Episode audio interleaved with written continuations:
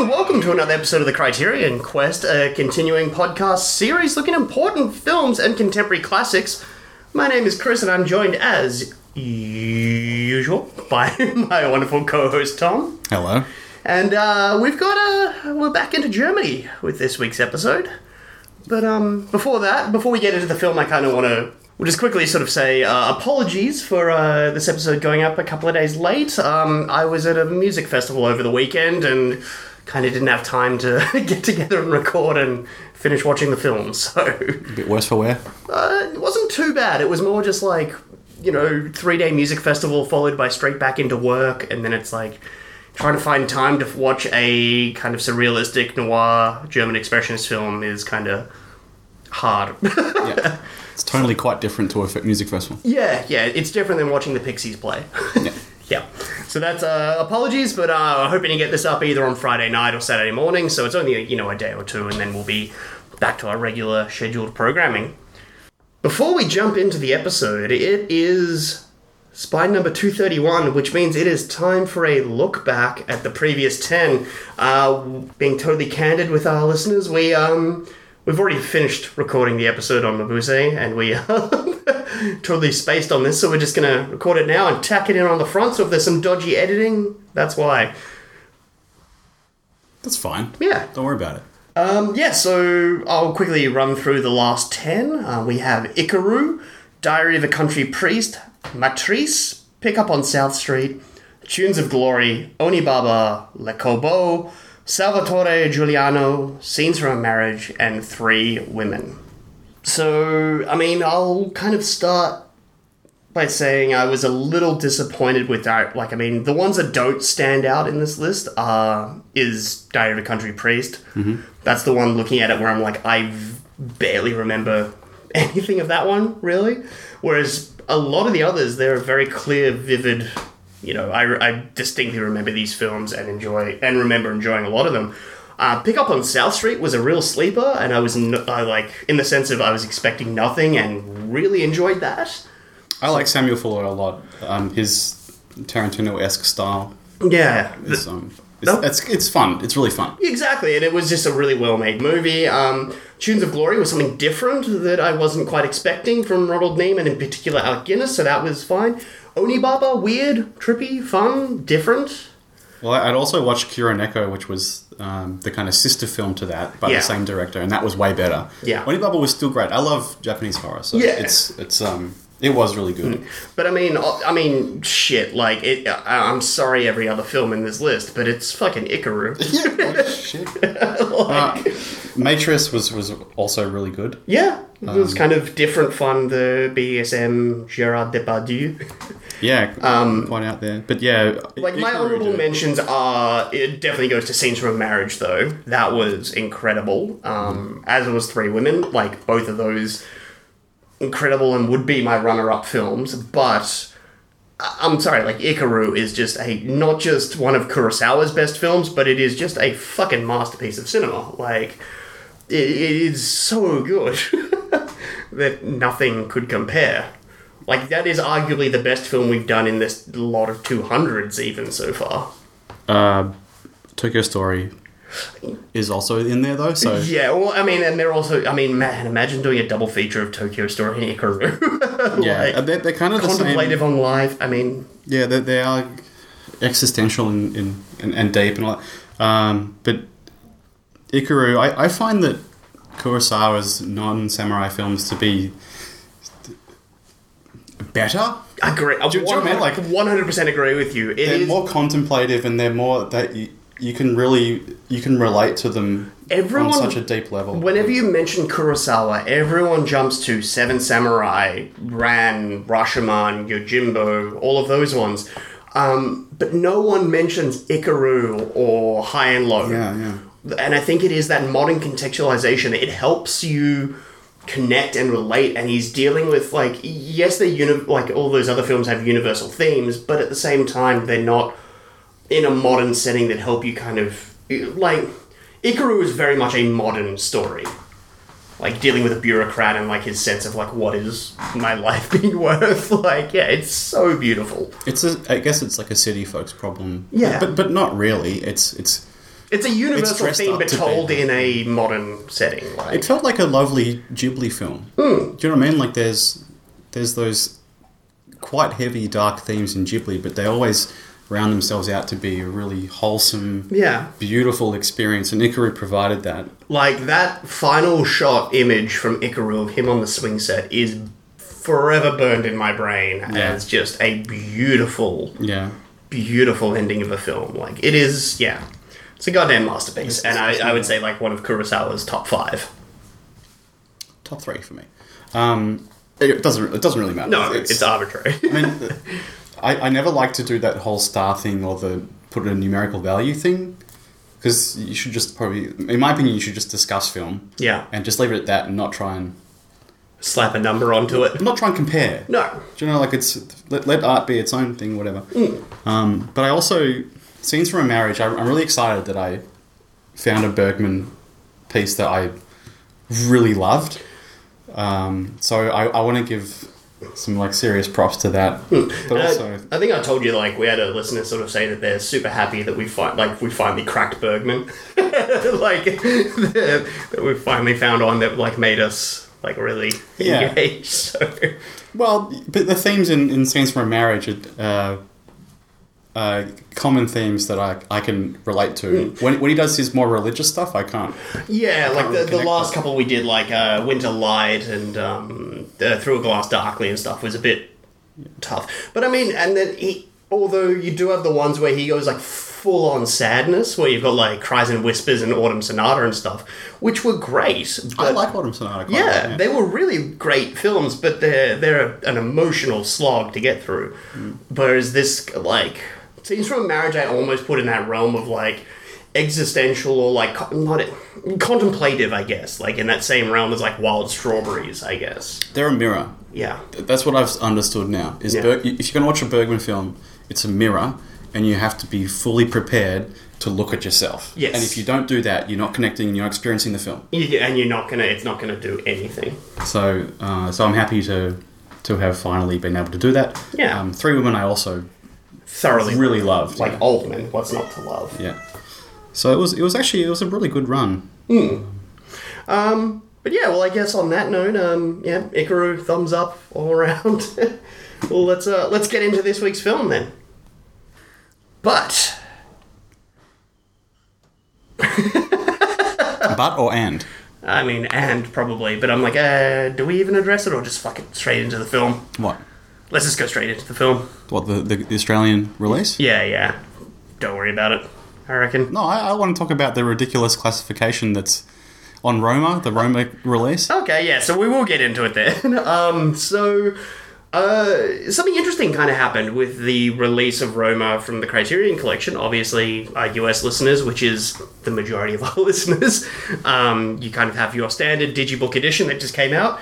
Uh, we here in Australia have just gotten our first official Criterion release. It's never happened before for a a Criterion film to come out on Blu-ray and be like readily available without you know someone or a store importing them. Um, and it's uh, a place called uh, JB Hi-Fi, which is our equivalent to the US version, like Best Buy, essentially. They put it out as an exclusive release, and um, yeah, so we have our first Australian Criterion. Yeah, you showed me a photo of your newly bought Roma, Yes. and it had this really, really. I mean, the as always, the box art is great, but it has this really, really ugly classification on the, the bottom left corner of the yeah. DVD. For people un- who aren't familiar with the Australian classification system, um, we're kind of it, it's kind of similar to the UK one where we have like a little thing on the front, the side, and the back of your box art that kind of says the rating. But in Australia, it's fucking massive and it covers like a third of the cover, like down the bottom, like a crossways, and it's it's not a third, but it's the fact that it's a bright red and it just fucks up. yeah, It fucks up the the whole. the aesthetic of it all. like, right. and the fact that it's not a digibook edition, it's in a standard kind of blue Amaray Blu-ray case. It's it's a bit of a bummer, but uh, I think, as I said to you, like uh, it being like sixteen dollars or whatever to buy here in Australia versus like the forty it would cost to import. Yeah, it's really good for you. yeah, it's it's great, but um, I. I don't know if it's going to be a continued thing. My my my suspicion is that they've put it out because it is one of the Netflix Criterion films. Um, and because of that, it's you know very kind of high profile and things, and so that's the reason why it's kind of come out. And Netflix being a universe, like a massive global production company, um, we'll probably see you know Marriage Story, The Irishman, some of the bigger Netflix releases that are coming from Criterion. But I, I kind of doubt it's going to be a regular thing. Like they haven't slated like you know, you know some of the other stuff that's coming up down the down the pike. Like you know, Bamboozled or like you know, Paris is Burning aren't coming out. or the back catalogue anyway. But Yeah. I it does. It's kind of promising to me that Australia is getting some kind of taste because I do want the Criterion channel to be accessible here, It, it, and it's not at the moment. It is, but you need a VPN. I fucking tried that. It didn't work I've got a for you. VPN, and, and it still was kind of kicking me out. so it kept kicking you out. That's kind of weird. Um, yeah, I mean, I haven't signed in or kind of attempted to log in or anything since it kind of its initial release. So maybe they've changed the protocols and stuff, and it's become harder just that way. It gets you to sign a petition. Do you want it in this nation? And I say Yeah. yes. Yes, So of course, please. anyone, this Australian listener um, that's listening now, I'm going to give it a little push. Yeah. Go to the Criterion Channel website and give a tick because I'd like to get on-demand Criterion. Yeah, because I know I know currently like because there was such a big demand. Um, I mean, through the Criterion website and things, you could own they only ship to uh, North America, so Canada and the US. Um, because of such a kind of backlash, because of that, and I mean, I understand how and why it happens because of you know distribution and you know rights issues and things. That's fine, but I know because of that backlash, uh, Criterion is now releasing in the UK. So they, you know, not every title, but a, a bunch of titles are available in the UK, and so hopefully, you know, trickle down effect, it might make stuff available here. It'd be great. I, like I, It'd make our jobs a whole lot Oh easier. yeah. It's it's kind of I always wonder, like you know, people that do podcasts like this nowadays, like with video stores not existing or rarely existing and stuff, like it's it's fucking tough. you Like- can't, you can't, yeah, you can't rent. But even, I mean, Criterion is fucking niche. Like you can't, you Yeah. can't expect that even a video store back in the '90s would have half the shit. Yeah, it's like it's super hard to try and track down a copy of the Testament of Doctor Mabuse, so like to, to sit down and watch that isn't the Criterion edition. So Mabuse, Mabuse, Mabuse. what did I say, Mabuse? Yeah, last time we were, we were asking like, what the fuck? How do you say that? Because I used to always think it was Mabusu, but it's um, Mabuse. Mabuse. So, perfect segue into uh, this week's film, The Testament of Dr. Mabuse. Yeah. Fritz Lang, 1933. His second sound film. We've seen M before. Yes. Uh, M's like number 34, 33, 34 in the collection. So, 200 films ago. yeah, a long time ago. now. Uh, did you want to do? Do you want to read out the back again? Yeah, that was actually a really good idea, and it kind of made it. because I think like st- straight up, this film's plot is is quite convoluted. It's a very plot heavy film. Yeah, there's kind of like three plots in one, essentially. So I don't want to be yeah a lot of a lot of characters kind of running around and we're jumping from one to the other. So I think I don't want to be tripping over myself trying to do a plot. Yeah, and also by doing this, it means we get uh, all the character names up as well, so we can. Uh, Cool man. honestly, I've got like uh, Dr. Baum and Lily and Tom and Lohmann. That's about it. Hoff, Hoffmeister. oh, that's right. Yeah, so you just keep losing all the names. But uh, here we go. Plot synopsis according to the back of the Criterion box. Locked away in an asylum for decades and teetering between life and death, the criminal mastermind Dr. Mabuse, Rudolf Klein-Rogge, uh, has scribbled his last will and testament, a manifesto establishing a future empire of crime. When the document nefariously, when the document's nefarious writings start leading to terrifying parallels in reality, it's up to it's up to Berlin's star detective, Inspector Lohmann, uh, Otto Wernick, uh, sorry, Otto Wernicke, uh, reprising his role from M, uh, to connect the most fragmented, maddening clues in a case unlike any other. A sequel to the enormously successful silent film, Dr. Mabuse, The Gambler, uh, Fritz Lang's The Testament of Dr. Mabuse reunites the director with the character that had effectively launched his career. Lang puts slogans and ideas expounded by the Nazis into the mouth of a madman, warning his audience of an imminent menace which was soon to become a reality. So it mentions Nazis on the back of it. Oh, I'm not done yet. There's still even more, and they're getting into Goebbels if you want me to keep going. Yeah, no, I, I've done some research and I went into that as well. But yeah, Yeah. Go on. Uh, Nazi, Mini- Nazi, yeah, Nazi Minister of Information Joseph Goebbels saw the film as an instruction manual for terrorist action against the government and banned it for endangering public order and security. A landmark mystery of suspense for countless espionage and noir thrillers to come. This is a complete, uncut, original director's version with in a stunning new transfer. Oh my goodness. Yes. Well, there actually are quite a few versions. Yeah, yeah. Lang himself directed a French version. I think Simultaneously, while directing the German version, um, the majority of the actors were able to speak both German and French, so. I thought it was just Lohmann, uh, who was a, a bilinguist, and he was used in both of the versions. But otherwise, they get new. They say they save the sets and they reuse them, and and then they also uh, get a whole bunch of new cast members to do the French version in an attempt to uh, get the film out to a foreign market. Uh, well, yeah, from the research I had, it was a, uh, quite a few of the cast was bilingual, so we're able to. But um, yes, you are like that's to kind of have the wider spread, especially following on from M, and obviously Fritz Lang had gotten a bit of you know notoriety notoriety off of you know the first Dr. Mabuse and Metropolis and things. Like he was a known figure in the world of cinema, so it's nice to get his stuff out there. So Yeah. Uh, well, I mean, Goebbels really liked Metropolis. Yeah, I, I what do I have here? Actually, um, I've got a whole thing about um when uh, Fritz Lang talked about how he actually got called in for a meeting with Goebbels, and Goebbels had said that uh, both himself and Hitler had counted Lang's earlier films as amongst their favorites, uh, listing Metropolis and. Um, yeah, a whole bunch of others. Um, however, they did not much care for his later films. Yeah, I, I find it interesting that Goebbels uh, banned it for the reason that he did, thinking that it was uh, advertising a way to break down a state through criminal activity.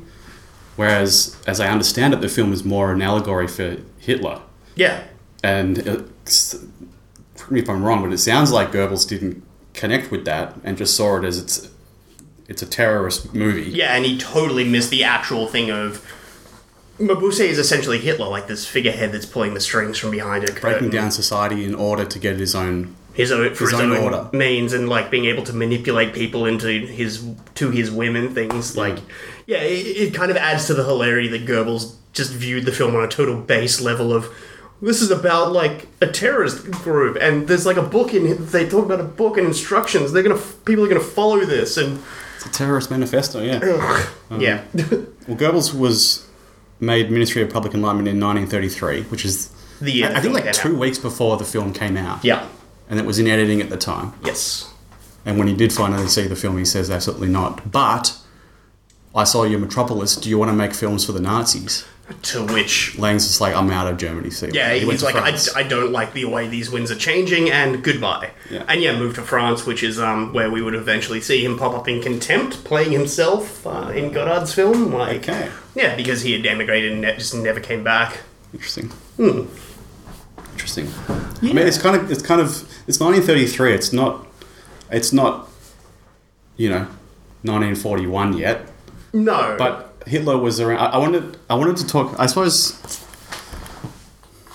we haven't even talked about the film yet. But No, no. Well, I mean, do we want to just get all of this stuff out of the way, the kind of history and the, the Uh, time yeah, and I think place I- before we get we'll- into the film itself? yeah, let's let's try and contextualize it historically because Hitler was a politician in the 20s, and he was already putting out some pretty Oh, fuck. scandalous yeah. shit, Yeah. downright fucked up shit um, towards the Jews. Then even I think by 1923 they had he had 15,000. They're called Sturmteilung, which is stormtroopers, mm-hmm. which I'm sure is where the Star Wars stormtroopers come from. Mm-hmm. And then he was he was anointed uh, Chancellor of Germany in 1933, and then you know the rest is And then, fucked up history. yes. But anyway, so Hitler is already a public figure. So he, so Lang decides I'm going to make a film that's going to be an allegory for if you get some fucked up dude that's planting seeds of hatred and destruction in a in a state to to kind of feed a, a fear and a, and a hate towards people within the, their own state Yeah. then you can completely break it down and start controlling everybody. And I think that's what Dr. Mabuse is also trying to do. Bring Oh, yeah. about some kind of control through Yeah. terrorism, effectively. Yeah, and Lang is essentially like, I mean, we'll get into it, but like the overall message and where the film ends up going and what it says about all of that, like our kind of through line and our conduit through it is something that kind of is in total reversal of that. So it's fun to see Lang, you know, try and make a social commentary on what is happening in Germany at the moment, uh, doing it in a way that it's going to be, or theoretically was going to be, a massive commercial hit by making a sequel to one of his most popular films and bringing back all of these characters and stuff again. You know, not just from the one film, but bring back the detective from M. Like you know, his world's he's creating his own cinematic universe I was about to essentially say, yeah. um, but then having the end be uh, as someone who has been disillusioned by society and has joined this kind of group where they are being manipulated and things fighting back against it. Like, it- it's a really nice little thing he's doing there, and it just sucks that it got banned. Yeah, but I. What, what was your initial impression? Because I, I got to admit that it's a it's a two hour long film. Yeah. A long film. yeah, the original uncut version is uh, two, two hours, four minutes. Yeah, and I did find more or less the first hour to be not that engaging. It was it was interesting uh, technically. Yes. Um, certainly, the sound design is is probably the star of the show here. But uh, I think because there's a convoluted plot and you're following so many characters that it that I felt a kind of disconnect. It didn't kind of pull me in until there was almost that. It's almost like high fantasy when Doctor Mabuse is uh, taking inhabiting Doctor I Baum's uh, when when that scene came, I was just like, "This is where Tom got real interested." When he's got like the weird, fucked up like brain head thing, and it's like visually incredible. Like, um, so w- w- was that the area where you kind of really started to connect, like in that back half? Yeah. Yeah. Oh yeah, yeah. So for me, I was more like about the first, after about 20, 30 minutes, that's when I was really starting to get into it actually. Like, I, it didn't take me that long to kind of get on the train That's that's more or less so the that's more or less when the information regarding there is a figure in the insane asylum named Dr. Mabuse that's potentially uh, hypnotizing or that was through his some powers kind of sorcery Yeah, and I, I don't know if it was be- causing some kind of some, a criminal criminal actions inhabiting people's minds, giving them ideas Yeah. to to have a, a crime spree effectively. Yeah, essentially. And then I think it's for me it was when you realize that there's the organization or essentially the empire of crime that he's established Yeah. going off and doing these like mass chaos things.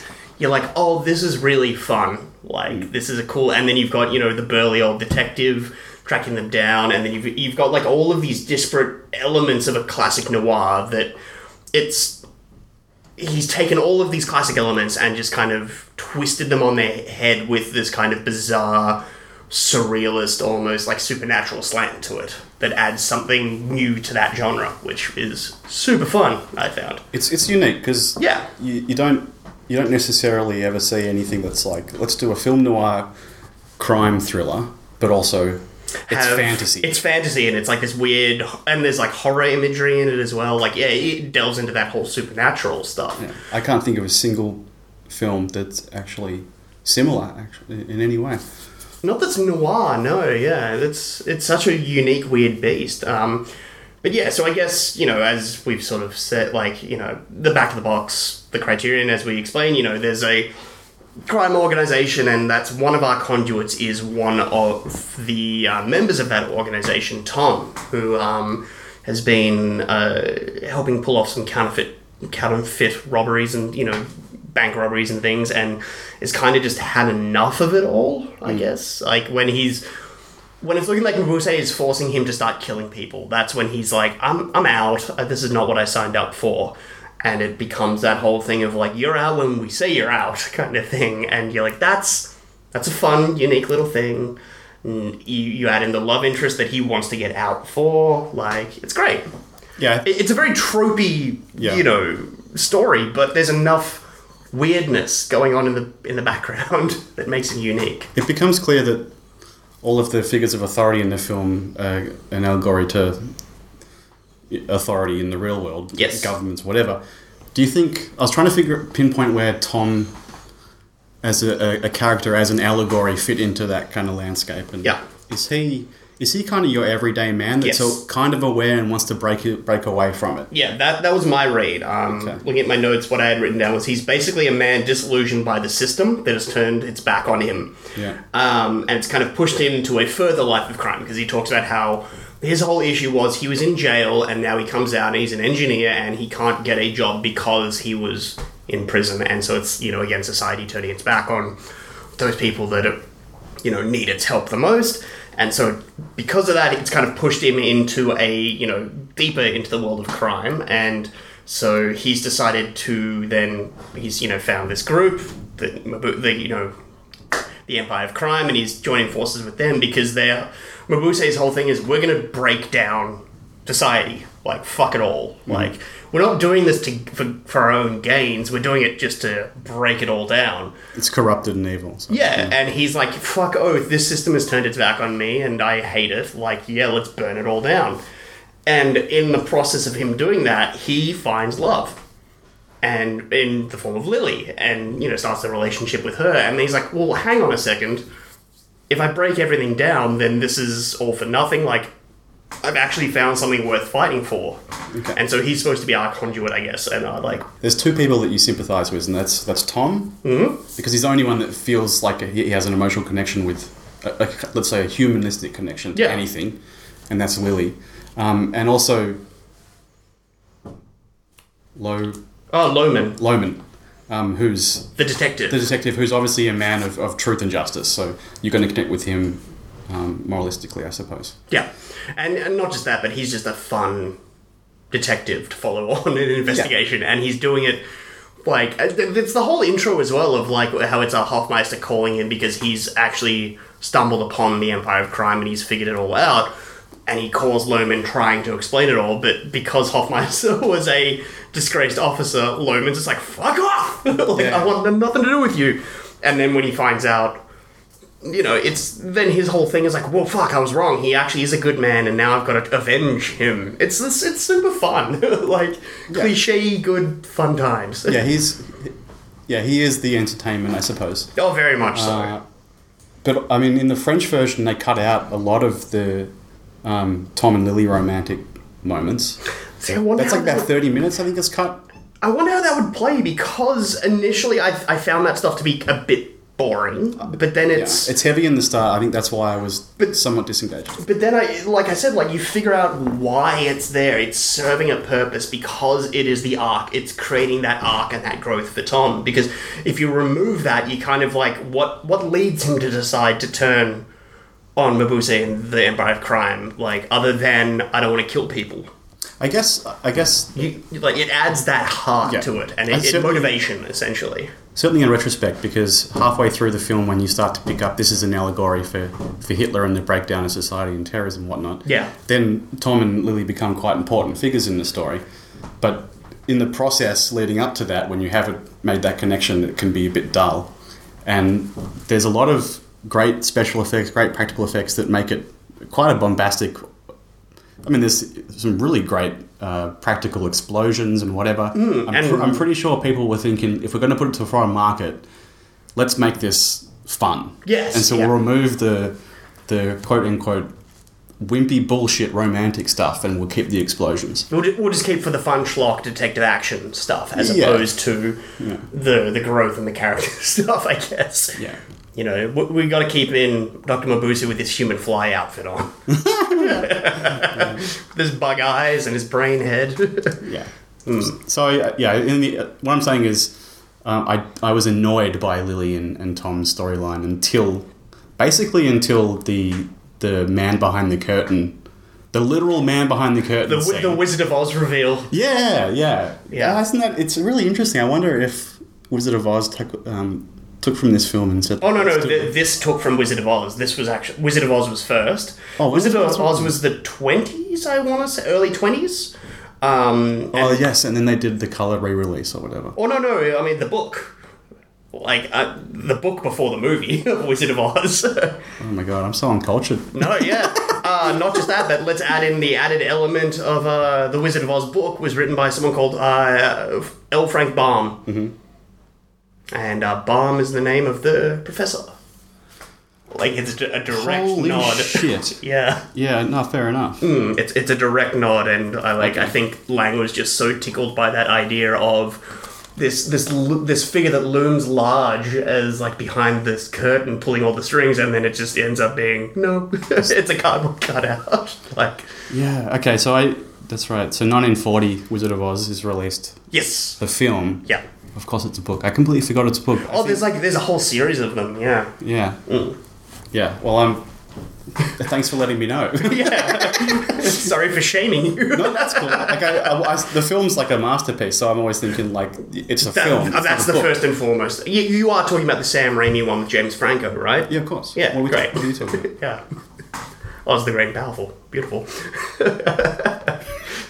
Um, but yeah, no, it, it's so wonderful like that. When that reveal happens, that's like the full on. Well, I mean, I wonder how it would play the French version without having the Tom and Lily storyline when it is because essentially he chooses not to go through with the latest heist and you know the their kind of massive spree um, because he just sits at home with her and they talk it through, like that his willingness to change and like her going along and wanting to help him because initially he was just going to bail.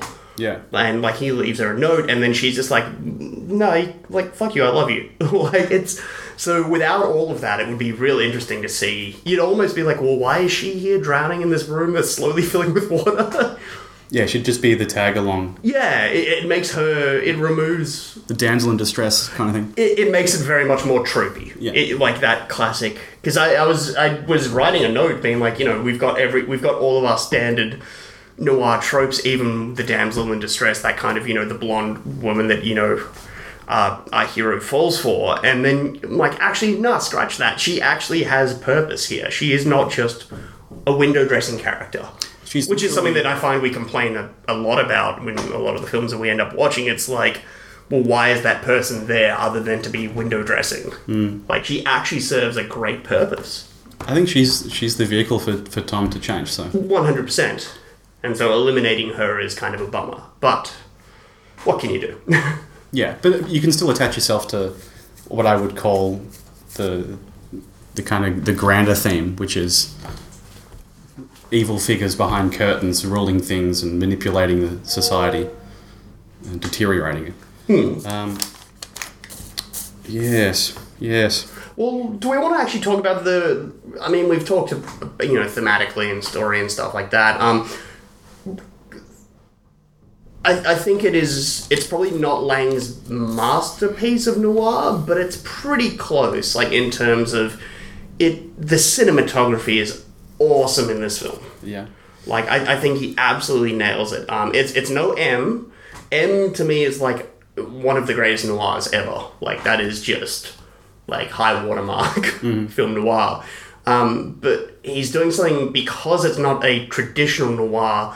It doesn't rely on those tropes of like you know the dark shadows and everything, but it is filmed in the same way. If you kind of follow, Yeah, I think I think where M was more a cinematographer's dream. yes, This is, I think, more of a sound designer's dream. Yeah. M M two was also quite remarkable in its sound design. Um, I think, f- from memory, it was it was about a a killer that was killing children. Mm-hmm. yes, and he would whistle before he would do the murder. yeah, And you, without sound, you could do a title card or something, but it just really wouldn't work in terms of suspense. yeah. So you need that that sound. And in this in this film, um, it's the same kind of thing. The film opens with that printing press just thumping away.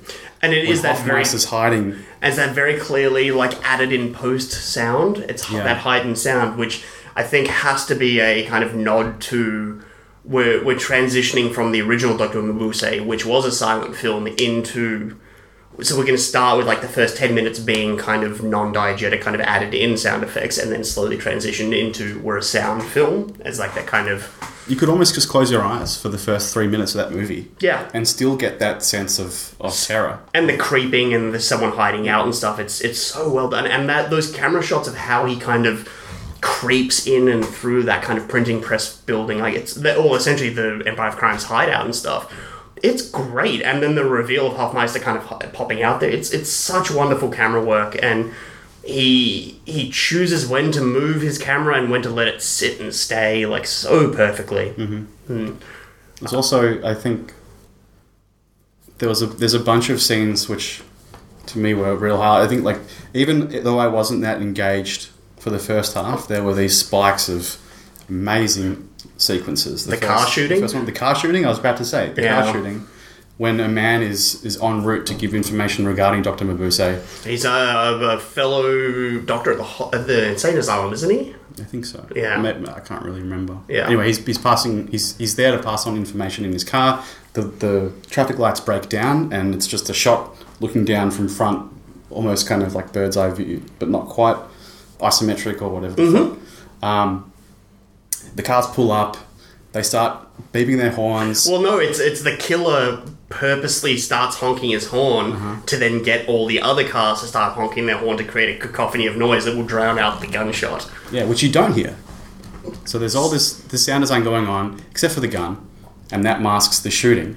And it's it's uh, that lovely thing of like the final shot is the the man who's about to be killed himself honking his horn and like kind of having a smile on his face of like oh we're all doing this. Little does he know he's creating the distraction noise that will like for his own murder. Yeah, he's assisting yeah. assisting his own death. So yeah, it's I think for me, just like I was really engaged by all that kind of thing, the sound design, even even down to the fact where Dr. Baum set up that that tripwire with his gramophone. Mm-hmm. There's a lot of sound stuff going on. The, the man behind the curtains got you can hear him, but you can't see him. Uh, yeah, definitely big tick for sound design. Um, yeah, what else? like thematically and story wise, this film has had a massive influence on a modern classic. Really? Um, yeah, I'm gonna actually I've got it written down because I found it so interesting that I ended up writing down the whole thing of um, it's essentially the manifesto of um, the Empire of Crime, Mabuse's kind of manifesto in all of his writings. It's humanity's soul must be shaken to its very depths, frightened by the unfathomable and seemingly senseless crimes, crimes that benefit no one, whose only objective is to inspire fear and terror. Because the ultimate purpose of crime is to establish the endless empire of crime, a state of complete insecurity and anarchy, founded upon the tainted ideas of a world doomed to annihilation. When humanity, subjugated to the terrors of crime, has been driven insane by fear and horror, and when chaos has become supreme law, then will be the time. then the time will have come for the empire of crime. Does that sound like the manifesto or the credo of any other famous character to you? Yeah. If I create a state of fear, I can do whatever I want, mm. said Hitler. Well, see, I'm no, no. See, I'm saying character, not real person. Oh, This uh, Dr. Mabuse is the major influence for one of the most famous villains in pop culture. So that that idea of wanting to break down and tear down the system just for the sake of a Joker? nailed it. Ah. You reckon Joker's based off character this character? One hundred percent, down to the point of uh, Christopher Nolan and his brother Jonathan Nolan uh, rewatched the film about five to ten times while they were writing the script of The Dark Knight. Yeah, okay. Yeah, the He idea wants of it, but even a, a even a new world order that's based off crime is still See, it's, order. it's, it's not it's not that far. It is the, like the, the ideas. Of, I mean, it, it kind of loses it towards the end there, but it's the idea of inspiring fear and terror in people that you essentially then break down society, so that there is no law. okay. That's the That's Joker, yeah. That's Joker, and that's like yeah, Doctor Mabuse is a massive influence on the Joker. Holy shit, man. Hmm. I thought that was kind of a nice little fun thing. Yeah. Well, Joker's my favorite villain. So I guess now. because there is no i mean in particular like the dark knight one where you just like i mean michael caine sums it up so well it's just like some men just want to watch the world burn like they don't do it he's not doing it for fun he's not doing it for sport he's just doing it to do it like which is why i kind of don't like the joaquin phoenix joker Yeah, because he's got something to prove. yeah He's got an agenda. yeah Yeah. Yeah, no shit. yeah the reason why we didn't talk about that film at the end of at the end of year wrap up. yeah joaquin phoenix is fine like he, Yeah. he rock on i'm happy he has an oscar and stuff now that's fine but like ugh, yeah Anyway. that, that, that was no dr mabuse Yeah. Um, yeah, That's fascinating.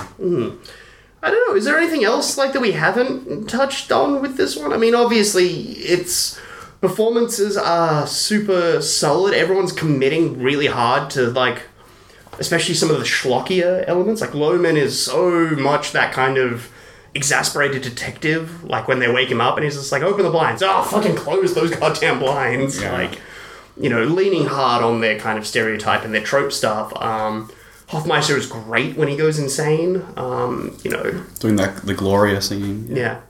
I mean, the only other major note that I had was that um, the actor playing Tom looks like German Jack Lemmon, but that's about it.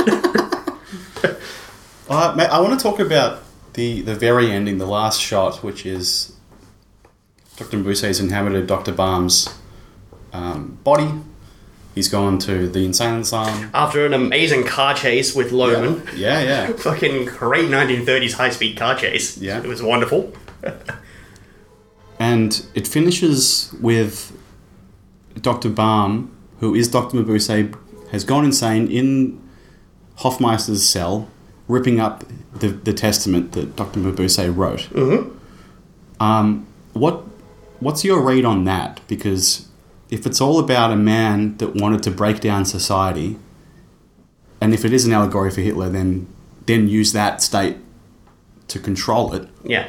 Then what does it mean for Dr. Baum, who's gone insane in the Silent Asylum, ripping up his own the own testament, his own testament?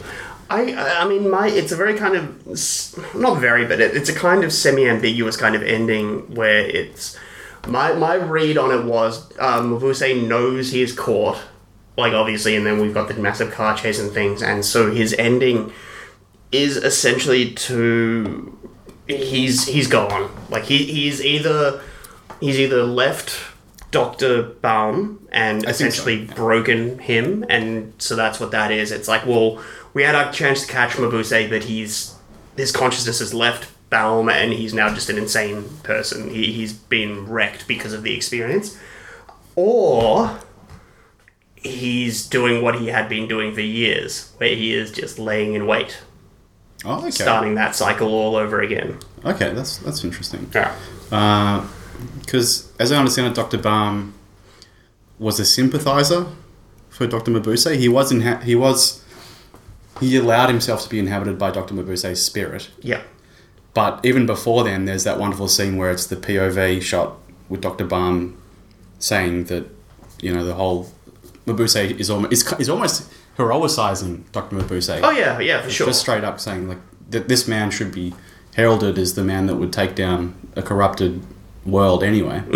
and which is that awesome thing of why, and that's why I think that um, Mabuse kind of latches on to him because he like has been waiting for and like you know has this opportunity and a sympathizer, and then like it, it's someone that's susceptible because the whole thing is Mabuse is able to hypnotize, and to be hypnotized you need to be susceptible to the idea of hypnotism, and so. To for Mabuse to infect Baum with his kind of consciousness, I guess it's he's susceptible to what Mabuse is doing, so he's able to infiltrate and kind of get in there. So my reading, I don't know whether I want to attach too much meaning to Dr. Baum having been released from Dr. Mabuse, Yeah. ripping up, gone insane. Um, I don't. I don't know if I want to attach like an ideology of Lang to that. No, no, I think that is like in particular like what's led us here, and like you know a, a shootout and a standoff, and like you know, and then a car chase. It's turned into a very much a schlock action film towards that last twenty minutes, to the point of where you're almost like, what the fuck is this even the same film? Like it just Yeah, yeah. shifts tones and what it's doing. Like yeah, we like we haven't even mentioned like the massive gunfights and you know all of that that leads up to this, but it's which makes me think it is yeah again not a step like you know attaching an ideology or an overarching grand message. I think Lang has said what he wanted to say with the film at this point, and that's why I like to interpret it as he's essentially setting up the next chapter, I guess. And it's it's almost like Yes, we're right back we're right back where we started, Because there is which is where the gambler ends. It's like this kind of thing where it'll keep going on to this next chapter of Mabuse and him. There's a sequel, isn't there? I don't think so. No. There wasn't a third one. I don't. I don't know actually. I probably should know this, but I only know of the Gambler and the Testament. Oh my god. Because it's based off a, a, series of novels, which is more than two books. Oh my god, oh, I was so wrong. Yeah, there is a bunch of sequels. Uh, the next one is The Thousand Eyes of Dr. Mabuse. Mm-hmm uh, from 1960, still Yeah. directed by Fritz Lang. I thought there was going on. And I think that's the last one Lang did, by the looks of it. Yeah. That was that was the last Fritz Lang one was the Thousand Eyes of Dr. Mabuse. Then it goes into the Return of Dr. Mabuse, the Invisible Dr. Mabuse, the Terror of Dr. Mabuse, Dr. Mabuse versus Scotland Yard. Yeah. totally cinematic universe. Yeah. And then, uh, you know, it gets into Dr. Mabuse and like modern versions of it as well. So, yeah. I'm just going to check if that's in Criterion. No. Okay, so the third, the third in let's call it Lang's Mabuse Language trilogy, Yeah. is not in the collection. Well, that, and it's a 27 year gap between them. Whereas this one was, what, 10 years? Like uh, 22, I want to say the Gambler was. Okay. Um, and then it moves up, like, you know, so it's a massive kind of leap in time and, you know, technology and what's happening with film. Like, it, the fact that he made it in 60, like, towards the end of his career and, like, yeah. life, essentially. And he's not he's not a dead shit. He's not going to release a film that's. I mean, it's it's mysterious to its core. You don't want to have Goebbels saying, "Are you fucking with Hitler, man?" Yeah, exactly. Like So- that's not going to bo- like end well for anybody. But yeah, that that's why I think like yeah, the ending it is like him going into that more kind of schlock, kind of pulpy, you know, ending stuff like where it can Serialized or. It's it, yeah, it's it's not a there's like I said, he said what he needs to say. Hmm. Yeah, I, I've yet again. This is why I love. This is why I not only like watching Criterion films, but I like doing the podcast. Because we can figure shit out. by the end of the by the end of the film, I have a an idea of what I like and don't like about you know whatever film we're watching, and by the end of the podcast, it's almost always a better film. yeah, because we're able to actually sit down and nut it out and have a discussion about it. It's great. Yeah. Um, was there anything else you wanted to talk about? Let me just check my notes. Um, yeah, no, we, we've pretty much hit everything I wanted to talk about. Yeah, I think I think that's it.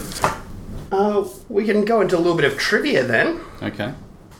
uh, most of which we probably already covered. Uh, yeah, so the film was banned by the Nazi by Goebbels in 1933 for its subversive nature and the possibility that it might incite people to anti-social behavior and terrorism against the state. Uh, the film was since the film was banned in Germany, it had its world premiere in on April 21st, 1933, in Budapest. Um, that was the when sorry that was in, in its original 124 minute version. Uh, the film was not shown to the German public until August 24th, 1951, What? when it was presented in an edited 111 minute version. Uh. Yeah, we So already. that's is that the Goebbels institution of of Oh no, propaganda? no is it's gone just like I guess getting active prints and stuff post-war would have been tough. Yeah. Um, yep. Uh, as we kind of said, Lang uh, made this film. Uh, bef- well, he made the film before the Nazis came to power, um, but it is widely considered to be the first anti-Nazi propaganda film. Uh, as soon as uh, they did come to power, the film was banned, and Lang felt it prudent to leave Germany and move to France. Um, yada yada. I've got some more stuff about the, his meeting with Goebbels, which I th- found was kind of cool. Yeah. Go on. Yeah, so we talked about, yeah, you kind of mentioned how Goebbels offered Lang uh, a role to be the official movie director of the Nazi regi- regime, which Lang said, no, thank you. Um, Did you watch Doctor Yeah. uh, Lang said that he would have to think about it, and Lang uh, later stated that he fled uh, that same evening for Paris uh, without being able to withdraw money from his bank account, even. He just left, like, left everything there. Um, even even in the uh, the Austra- American release Hmm. of the film, he wrote a kind of forward before the film, and it says this: the film was made as an allegory to show Hitler's processes of terrorism. Slogans and doctrines of the Third Reich have be- been put into the mouths of criminals in the film. Thus, I hope to expose them and the masked Nazi theory of the necessity to deliberately destroy everything which is precious to people. Then, when everything collapsed and they were thrown into utter despair, they would try to find help in the new order. So even, I mean, that's making very clear what this film is about. Yeah. Uh, here we go. I found the anecdote, like buried in this paragraph of stuff. Um, yeah, again, this is something that uh, Lang has said. No way to prove it right or wrong, but like, um, it's a fun little thing. Uh, after Goebbels made his proposal of, hey, come on board and be the official director for the Nazis, Lang replied, uh, but you must know that my mother was Jewish, to which Goebbels replied, we decide who's Jewish. What the fuck? Yeah, if you can exploit someone, that then they serve a purpose, then yeah. um, yeah. That's frightening, man. Um, and um, the one, you know, we haven't had some trivial trivia for a while, so here we go. Uh, in his autobiography, Timebends, Arthur Miller, the famous American playwright, um, Crucible, Death of a Salesman, things, uh, speculated uh, that his unconscious mind picked the name Loman for Willy Loman, the protagonist of what uh, consider to be greatest play, Death of a Salesman, uh, from the name of Lohmann in this film. He was a massive fan, and he thinks he just subconsciously was like, that's a great name for an everyday kind of guy. So yeah, Uh, trivial. well, well, yes, but also the um, this film has left a really strong stamp on the culture of today. Given, Oh, yeah. given that you've got even the Joker being based off this guy, yeah, exactly. Like it, it's it's fucking impressive. it has an influence, and it's a very well made film. So yeah, I, I thoroughly enjoyed. Uh, so yeah, it's obviously still available from Criterion as a two disc DVD and available on the Criterion channel. Uh, but the physical release comes with an audio commentary by David Kalat, uh, author of The Strange Case of Dr. Mabuse, uh, the complete French language version of the film, excerpts from, for example, Fritz Lang, uh, 1964 interview with Lang, uh, directed by famed German documentarian Erwin Leiser. Um, Mabuse in Mind, a 1984 film uh, by Thomas Honickel, featuring an interview with actor Rudolf Sch- Schlunder, who played Hardy in the film. You're doing such a great job with pronunciation. I'm trying. Uh, comparison between the 1933 German version, the French version, and The Crimes of Dr. Mabuse, the edited, dubbed American version of the film. Uh, interview with German Mabuse expert Michael Farin about the literary inventor of the series, Norbert Jacques. Rare production design drawings by art director Emil Hasler. A collection of memorabilia, press books, stills, posters, as well as the usual essay and booklet that Criterion usually do. So a fucking stacked edition. Yeah. Hmm. It's nice to see the different versions. Mm. Certainly. That and, and that comparison as well will be super fascinating. But I guess unless we got anything else, that'll probably wrap us up for the Testament of Dr. Mabuse. And we are back in a, uh, in a week's time with a double feature of the same film. Oh, the f- uh, Story of Floating Weeds and Floating Weeds by Yasujiro Ozu. So ooh.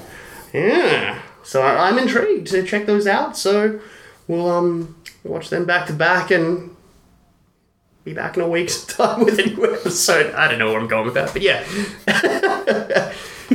I guess uh, thanks for listening, everyone. Uh, tune in in a week's time for some more Ozu. But uh, for this week's episode, I'm Chris. And I'm Tom. See you next time.